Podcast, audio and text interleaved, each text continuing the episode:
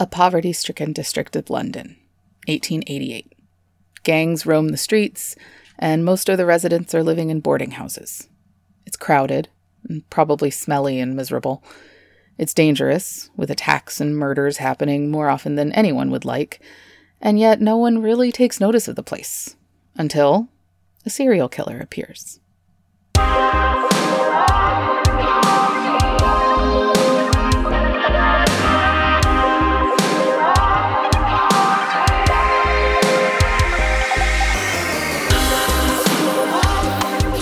Hi, and welcome to episode one of The Creepiest Sleepover.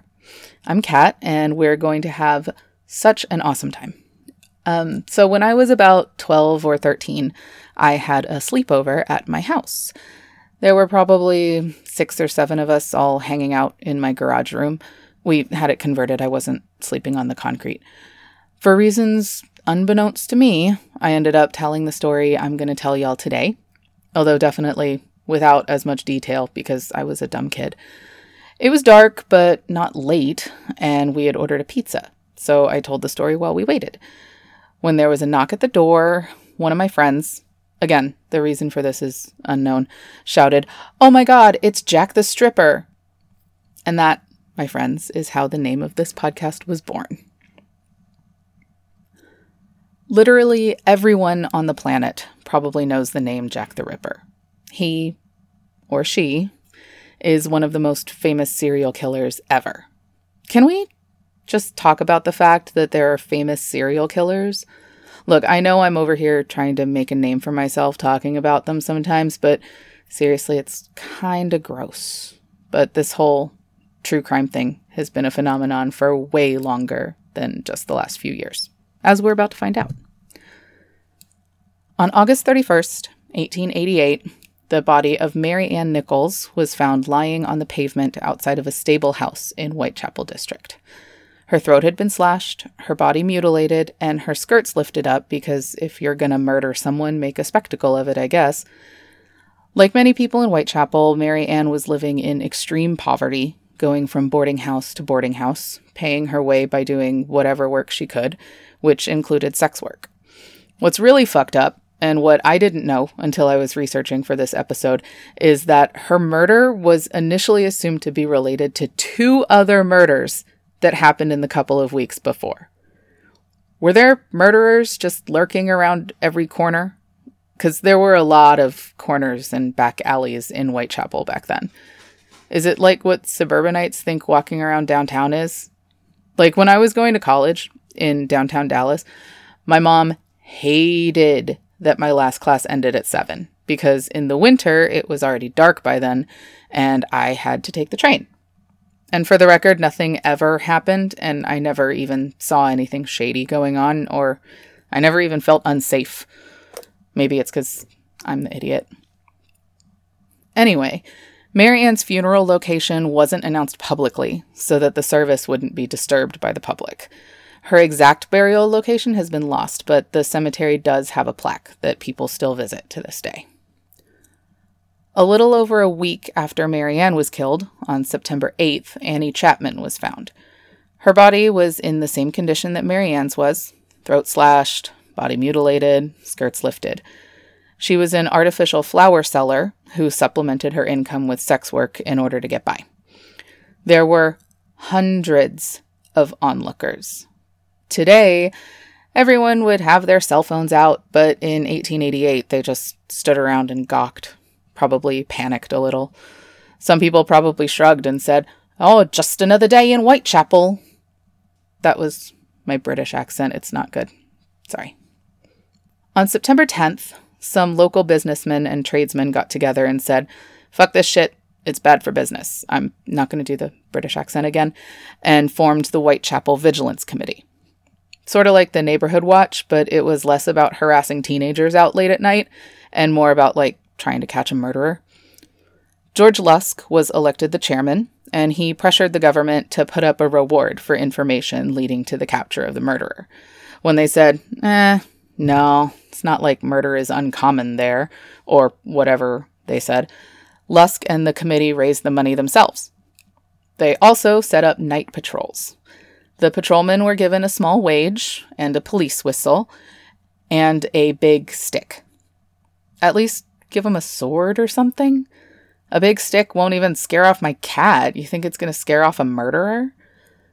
A few weeks went by quietly, as quietly as they could in Whitechapel, I guess, until the Central News Agency received a letter on September 27th. They'd been receiving a lot of letters because the Whitechapel murders were, of course, all over the papers. Journalists were doing anything to get a scoop, even following police and harassing witnesses. It would only get worse, too, as the murders went on. So the CNA just sort of filed the letter away for a couple of days and finally gave it to the cops on September 29th, who also filed it away. The next day, on September 30th, two more murders attributed to the same killer occurred, within an hour of each other. The first was Elizabeth Stride. Her body was found just outside of a working men's club, which I totally thought at first was a British term for a strip club, but no, it's just wholesome fun for working class men. Cards, billiards, scotch, all that kind of stuff. No titties. Elizabeth's body was not mutilated, but the evidence still indicated that it was the same killer. The thought is that he was disturbed during the murder, possibly by the man who discovered her body, and therefore he didn't have time to horrifically mutilate her. In Mitre Square, not far from Elizabeth, the body of Catherine Eddowes was found. She had been horrifically mutilated, and the killer had taken her ear and a kidney. So there were so many onlookers that the cops had to beg them to back the fuck up. And this is when they decided to release the letter that they got to the press, hoping that someone could identify the handwriting or the apparently strange grammatical errors that were in it. And this is when Jack the Ripper was born, because he signed the letter. He signed it. He picked his own cool serial killer name. I firmly believe that all serial killers should be named after what embarrasses them the most like Richard Ramirez, he wouldn't be the Night Stalker. He would be the stinky breath, fucked up teeth guy. There were two more letters received. One was a postcard known as the Saucy Jack postcard, because he literally writes, quote, You'll hear about Saucy Jacky's work tomorrow, end quote. The other was a letter sent directly to George Lusk, the chairman of that Whitechapel Neighborhood Watch or whatever.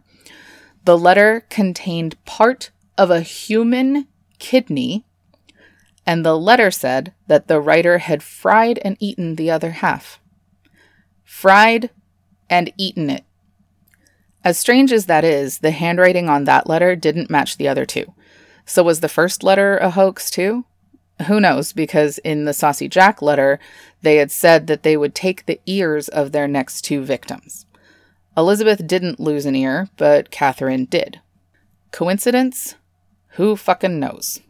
It's generally accepted that the letter Lusk received is genuine, although no one knows if any of the thousands of letters that various media outlets and police received were real.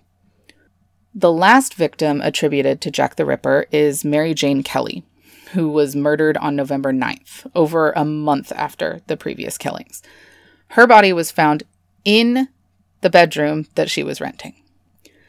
Sadly, they couldn't find any family to attend her funeral, but thousands of strangers came to pay their respects. Or to gawk. My opinion on this changes with how I generally feel about humanity that day. Turns out, going viral isn't really a new thing. News of the Whitechapel murders spread around the entire world. The only good thing to come out of that is that people finally realized hey, this place is kind of fucked up. All the buildings suck, living conditions are terrible, and people are suffering. We should probably fix it. The media sort of created Jack the Ripper. Like how the media now sensationalizes stuff. Fake news, anyone? It happened even when the internet didn't exist. When my mom was all afraid of me being downtown at night, most of that came from news stories about murders and robberies and stuff. And those happen everywhere. There's an unsolved murder case that happened like five minutes from where I live, and I live in the suburbs. Whitechapel was, to put it bluntly, a slum. It was already perceived as the seedy underbelly of London, so when the Ripper murders happened, the press predictably had a fucking field day with it. They falsely accused people, they criticized the police for not being able to catch him, which, I mean, fair point, I guess, although it's not like there were forensics labs in the 1880s. And of course, they criticized the murdered women. Several papers wrote about how it was basically their fault for living drunken, sinful lives or whatever. They were most sympathetic with Mary Jane Kelly because she lived in an actual apartment with a man who, quote, posed as her husband.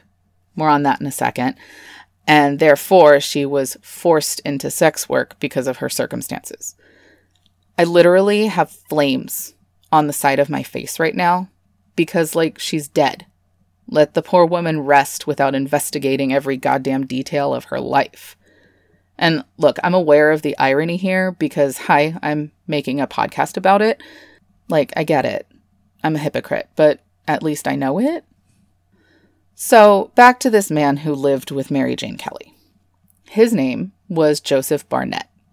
He was a fish porter, and I Googled it. Basically, he carried all the boxes of fish and did all the manual labor around the fish market. Allegedly, he was Mary Jane's ex boyfriend, but they still lived together in the apartment at Miller's Court. It's actually in question whether or not they ever dated or if he was just obsessed with her. Most of this comes from a former British detective named Bruce Paley from an article in True Crime magazine published in the 70s, which, like, True Crime magazine signed me up. Anyway, he wrote a book in 1995 that explained his theory further. Basically, old Joe was obsessed with Mary and he wanted to get her away from drinking and sex work. So instead of, like, I don't know, sitting down and having a conversation or maybe trying to help her find work as a barmaid or something, he decided to start viciously murdering her colleagues? I don't know. Sounds like some incel shit to me. Joseph and Mary Jane had a fight about a week before she was murdered because she invited a fellow sex worker to stay at their apartment. It's late October in England. It's probably cold and raining. I just assume that every day in England is cold and raining. The detective suggests that Mary Jane had a lesbian relationship with this fellow sex worker. Her name was Maria Harvey, and even if she did, so what? It's none of Joe's business. But no, old Joe just decided that that was enough. And they had a huge fight, and he moved out.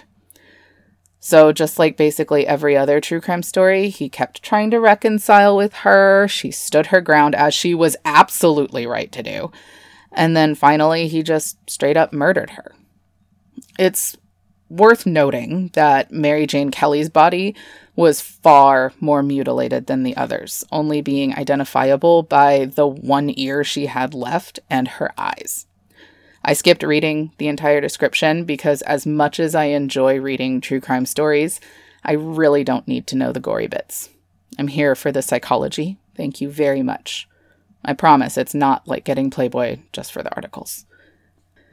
It's been nearly 150 years since the Ripper murders, and despite what the internet might tell you, I'm pretty sure we're no closer to figuring out the true identity of the killer now than they were then. Even now, there are hundreds of suspects. Only about 10 of them are taken seriously, including one absolutely wild conspiracy theory about a prince that I can tell you some other time. Serial killers seem to be much less prevalent now, although authorities say there are probably anywhere from 50 to 100 active serial killers in the United States right now, in the year of our Lord 2022. Even Jack the Ripper could have killed more than the five women I mentioned here. So, what is it that makes Jack the Ripper stay in our consciousness? Is it the whole unsolved mystery aspect of it? Is it the fact that the killer hated women so much that he had to kill them? Were the cops a bunch of bumbling idiots in those little bobble hats, or was the Ripper just that sly? We'll never know.